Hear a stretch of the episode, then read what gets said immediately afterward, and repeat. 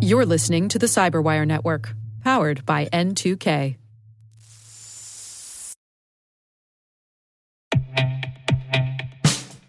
And now, a message from Cyberbit. Mastering cybersecurity is like mastering a sport. You build muscle memory through rigorous practice, then you train as a team to foster cohesion while operating under pressure. Like athletes, cybersecurity professionals thrive on hands on simulation. But traditional courses, certifications, and open source labs won't build you a winning team. You need Cyberbit. Cyberbit offers a hyper realistic simulation environment for your SOC, IR, and C suite to refine your skills, all using the market leading SIEMs, EDRs, firewalls, and WAFs they use every day. Cyberbit is offering Cyberwire listeners a free live fire exercise. Sign up your team now at cyberbit.com/cyberwire.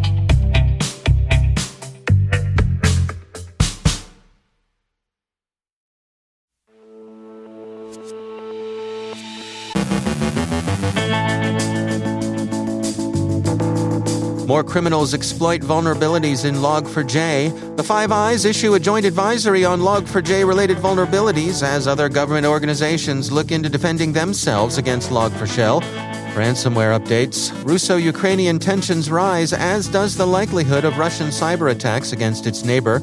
Uganda and NSO groups troubles. CISA issues six ICS advisories.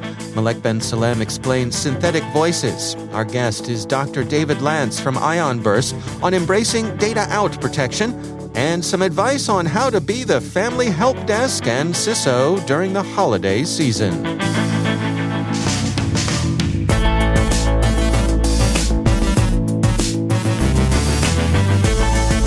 From the Cyberwire studios at Data Tribe, I'm Dave Bittner with your Cyberwire summary for Wednesday, December 22nd, 2021.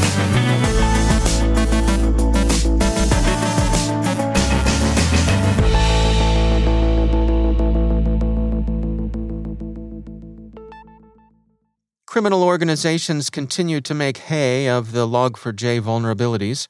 The latest campaign to surface, VentureBeat reports, is using TellYouThePass, an older strain of ransomware that's been seen used mostly against Chinese targets and that had been relatively inactive until Log4Shell gave it fresh impetus. It now joins Khonsari and Conti. Banking Trojans are also joining ransomware in the criminal exploitation of Log4Shell. Cryptolaemus confirms seeing the Dridex banking Trojan delivered as the payload of a Log4j exploit. Bleeping Computer reports that the familiar Dridex and Meterpreter malware strains have now been observed hitting vulnerable systems. Dridex, it's worth noting, has also served as a precursor to ransomware attacks. The Five Eyes are offering advice on Log4j related vulnerabilities. CISA this morning announced, in conjunction with its domestic and international partners, Alert AA21 356A, mitigating Log4Shell and other Log4j related vulnerabilities. The advisory opens with an inventory of participants and an explanation of scope. Quote, the Cybersecurity and Infrastructure Security Agency, the Federal Bureau of Investigation, National Security Agency, Australian Cybersecurity Centre, Canadian Centre for Cybersecurity, the Computer Emergency Response Team New Zealand, the New Zealand National Cybersecurity Centre, and the United Kingdom's National Cybersecurity Centre are releasing this joint cybersecurity advisory to provide mitigation guidance on addressing vulnerabilities in Apache's Log4j software library, CVE 2021 44228, known as Log4Shell. CVE 2021 45046 and CVE 2021 45105. Sophisticated cyber threat actors are actively scanning networks to potentially exploit Log4Shell, CVE 2021 45046, and CVE 2021 45105 in vulnerable systems. According to public reporting, Log4Shell and CVE 2021 45046 are being actively exploited. End quote. The advice falls into three categories identifying assets affected by Log4Shell and other Log4j related vulnerabilities, upgrading Log4j assets and affected products to the latest version as soon as patches are available, and remaining alert to vendor software updates, and initiating hunt and incident response procedures to detect possible log4shell exploitation. The advice is comprehensive, specific, yet brief enough to be readily actionable. The government partners also, in view of the urgency of dealing with Log4j issues, list a number of private sector resources they think organizations would do well to consult. And each of the eyes has a point of contact you can reach if you want to report an incident or receive official help. You don't need to put them on speed dial, but it's a handy list to keep around. Belgium's Ministry of Defense continues to deal with the aftermath of a log4shell attack that led it to take down large sections of its network. SC Magazine points out that while Belgium's MOD may be the first prominent government victim of log4shell exploitation, such exploitation could reasonably be expected to be inevitable, and it's likely that more official bodies will be hit using such exploits. There's still no attribution of responsibility for the incident both nation state intelligence services and criminal organizations have exploited vulnerabilities in Log4j. Threatpost, for example, has an account of the attack chain the Conti ransomware gang is using to take advantage of Log4Shell. U.S. Secretary of Homeland Security Mayorkas tweeted his department's expansion of its bug bounty program to include Log4j. Quote, in response to the recently discovered Log4j vulnerabilities, DHS Gov is expanding the scope of our new Hack DHS bug bounty program and including additional incentives to find and patch Log4j related vulnerabilities in our systems. NCC Group's most recent monthly ransomware report found Mespinoza and Lockbit, the two most prominent strains in use during November. Mespinoza surged past Conti, which had formerly been ranked in the top two. Mespinoza, as Bleeping Computer points out, is a double extortion play, stealing data as well as encrypting it, adding the threat of doxing to the initial damage of rendering data inaccessible. Tensions remained high between Russia and Ukraine, with NATO and others generally aligned with Ukraine. Russian President Putin has followed last week's ultimatum demanding that NATO stay out of Eastern Europe and the near abroad, with a statement to the effect that Russia has nowhere to retreat on the issue. Reuters quotes President Putin as saying, We will take adequate military technical response measures and react harshly to unfriendly steps. Military technical response suggests cyber operations, possibly hybrid operations. Ukraine has been preparing to defend itself against cyber attack, and most particularly against attempts to disrupt its power grid. Ars Technica describes how the Pegasus tool's use against U.S. diplomats in Uganda has driven NSO to the brink of collapse. NSO Group sold Pegasus to Uganda's government in 2018. By 2021, 11 U.S. diplomats and embassy employees working in or on Uganda had the Intercept tool installed in their phones. It's not clear whether the installation was an operation of the Ugandan government or whether the tool got away from the original customers and into other hands, but discovery of the surveillance seems to have been the last straw for the U.S. government. While official sources wouldn't confirm that discovery of Pegasus on State Department personnel phones precipitated the U.S. decision to blacklist NSO, it does seem to have exhausted U.S. willingness to tolerate the company's sales to customers likely to abuse Pegasus.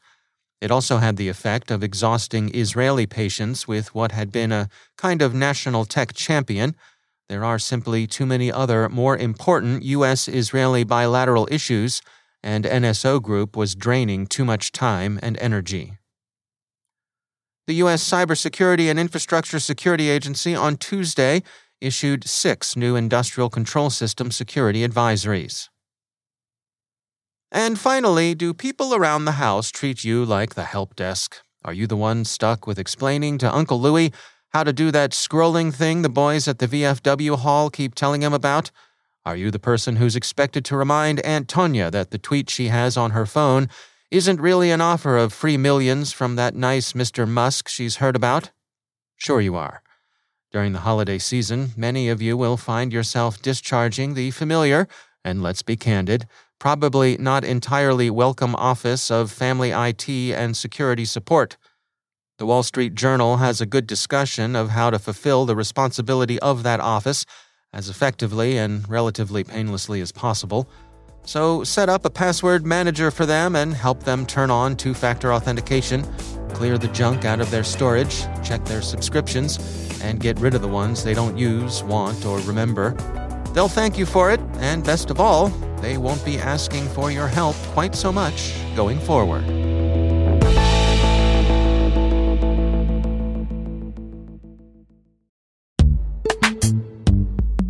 Every day, your IAM tech debt grows. Your multi generational services struggle to work together. Building an identity fabric can fix this. It makes all your identity tooling stronger and allows you to connect any app to any service you want to use with zero coding, zero maintenance, and zero app downtime.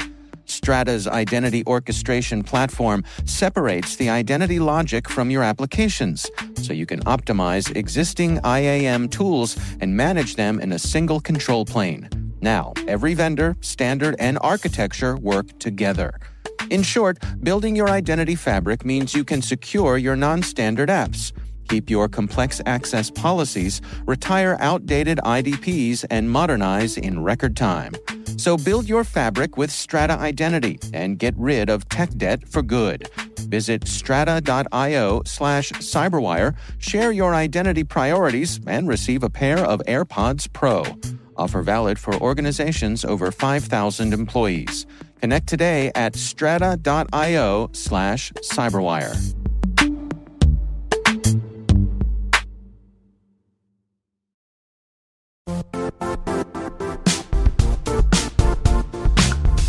The IT world used to be simpler.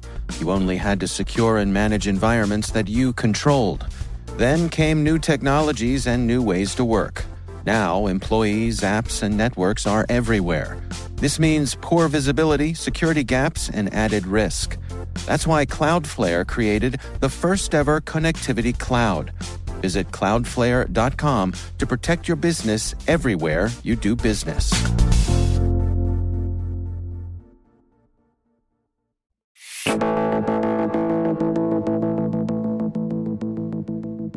Dr. David Lanc is chief evangelist at security firm IonBurst.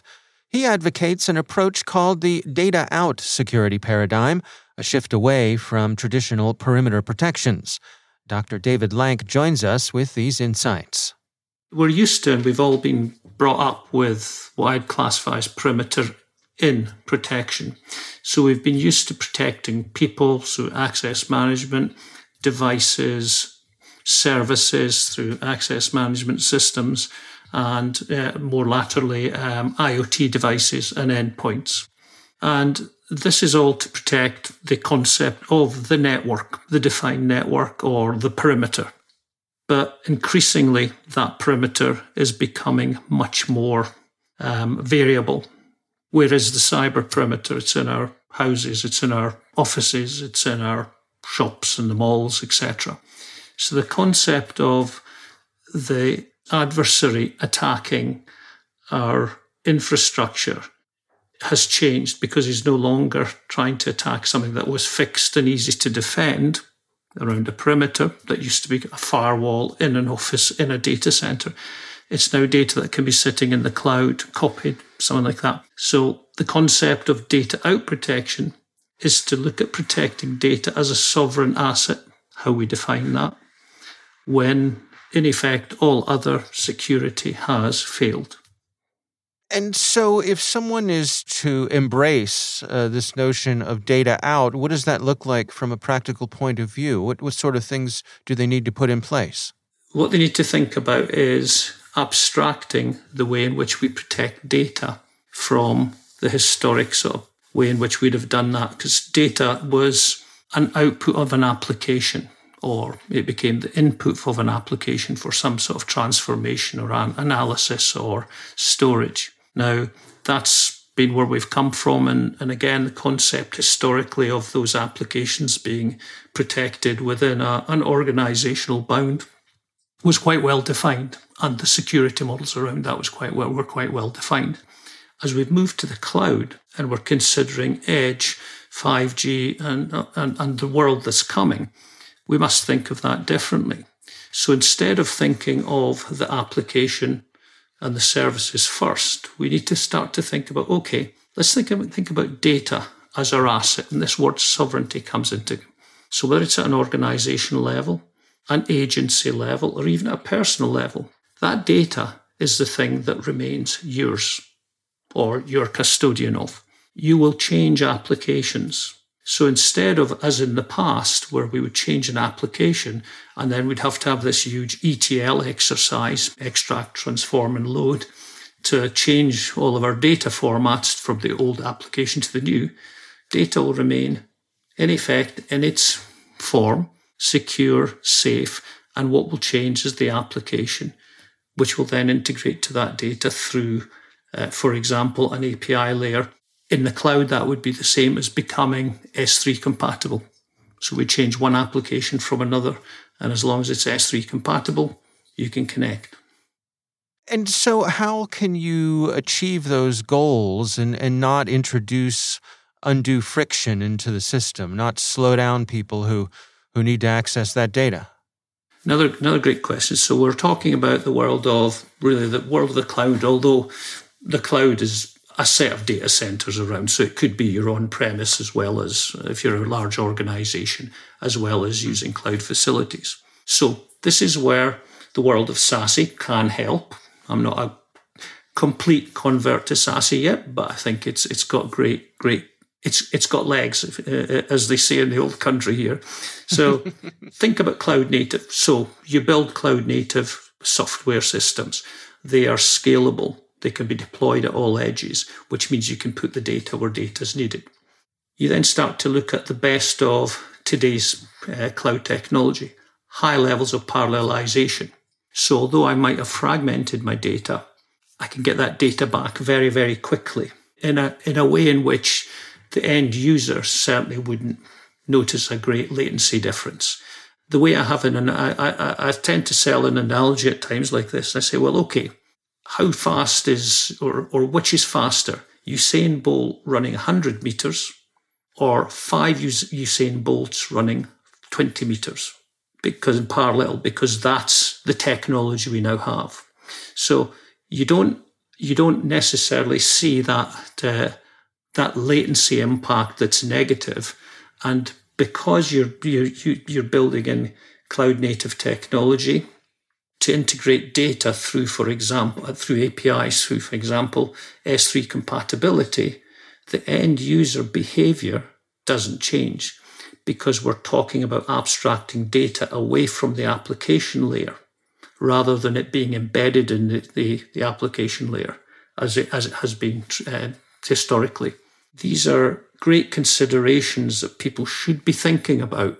CISOs, CTOs, CIOs should be thinking about when they're thinking about cloud migration. What does their cloud architecture of applications and data look like in the future to give them, the, frankly, the best bang for their buck, the best security? They don't want to be the guy going to the top floor to answer why there's been a data breach. That's Dr. David Lanc from IonBurst.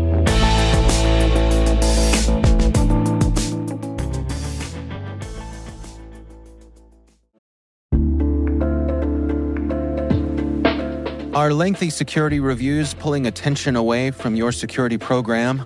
With the largest network of trust centers, Vanta can help you streamline security reviews to win customer trust, save time, and close deals fast proactively demonstrate security by showcasing key resources like your SOC 2 or ISO 27001 and provide real time evidence for passing controls. And when a security questionnaire is required, Vanta takes the first pass for you. Visit vanta.com slash cyber to take a self serve tour. That's vanta.com slash cyber.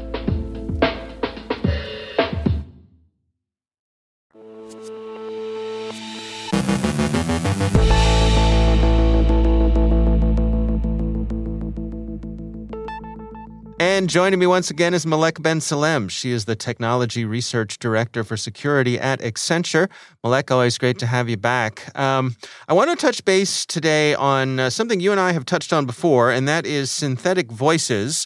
Uh, we see this coming up more and more in conversations uh, about security, about deep fakes, and so on and so forth. I will admit, as someone who has literally thousands of hours of his voice out in the public domain in high quality, this is something that has my attention. Uh, what is security? what as security professionals should we know about where we stand when it comes to synthetic voices these days? Oh boy. Well, as you mentioned, Dave, we did talk about this before uh, when we yeah. talked about deepfakes. And there was actually an attack in the wild that used, um, you know, synthetic voice to to impersonate a CEO, right? And uh, through that uh, impersonation, another CEO was spearphished and was um, uh, made to uh, to wire transfer more than two hundred and forty thousand uh, dollars to the account of an attacker. Hmm. So that's that's an attack that we've seen in the wild, where um, these deep fake voice generators were used to uh, to create synthetic voice, you know, based on a, a transcript. More research happened uh, was. Um, the University of Chicago conducted more research in this to- around this topic, uh, and they performed basically a, a large study to assess how vulnerable people are to uh, you know these types of attacks and how vulnerable machines are to these types of attacks. So they had a user study of about 200 people and used two systems to generate synthetic voice. And basically, the humans were only able to distinguish fake or synthetic voice from a real voice in 50% of the cases only. Wow. And that, yeah, that, that so shows you how, flip. exactly. That shows yeah. you how these, uh, these, um, you know, deep learning based machines that are generating, uh, you know, these, um, fake voices are, uh, how, how advanced are they becoming? And so that's 50% if they're not familiar with a voice. If it's a familiar voice, it, you know, detection improves. So they're able to recognize or distinguish fake from real in 80% of the cases. So that improves if, if you know the, you know, the person. But, but you can imagine if this technology has improved to such an extent, uh, to this extent, that we're going to see more spam like um, mm. generated by these machines. Right. I really want to reach you about your car warranty. exactly. Yeah. right. Right. How many of these messages do you get a week, every week? Right? I think I get all of them. Yeah. yeah. So so in when we get to that point, or actually probably in that point, um, what we typically do is we start relying on uh, machines, right, to filter out these messages for us. Mm, mm-hmm. uh, and this is where the experiment gets interesting. So they started evaluating various types of detectors to distinguish whether the you know voice was fake or not. And the problem is that most of the machines were fooled. So all of the mm. digital assistants that you know of, you know, they failed to recognize not only to recognize that the the message they're getting is not uh, originating from the owner of the device right? You know think about uh, all of those digital assistants which are supposed to respond only to your voice to, right. to your command. Yeah. So they fail to recognize that this is not you but they even fail to recognize that this is not a human talking to them and I think the numbers were around 60%. Um, you know, in 60% of the cases, they totally failed. Um, and, and, depending on the device, some of them, you know, in 90% of the cases, they were not able to recognize that this was a, a fake um, voice or a synthetic voice. So basically, what that says is that, you know, the state of the art in terms of these machines is not capable of um, helping us, at least with that uh, spam problem. That's interesting. I mean, uh, to what degree do we think this has the potential to become a serious issue? Well, I think looking at how technology has evolved and how attackers has been leveraging have been leveraging these technologies, again, looking at email and, and spam and the use of natural language processing to automatically generate various um, templates and versions of spam, I think we're going to see this uh, the same thing happen in the in the voice uh, or the sound sphere. So we're probably going to see more of that coming, and therefore, as uh, you know, cyber defenders, we have to up our game and we have to improve our um, ability to detect these types of attacks. All right. Well, Malek Ben Salam, or perhaps I should say Malek Ben Salam, thank you for joining us.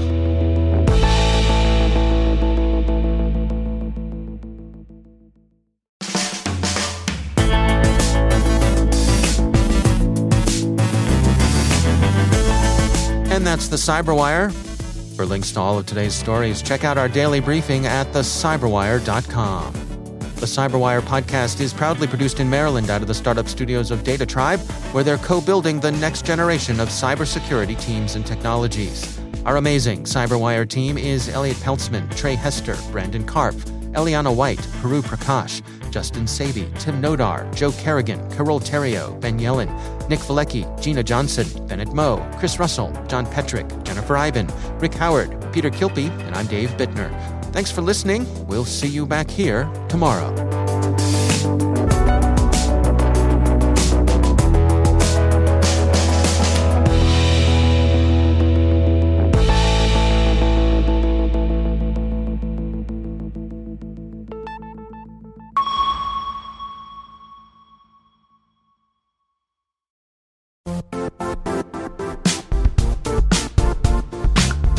And now, a word from our sponsor, Zscaler, the leader in cloud security.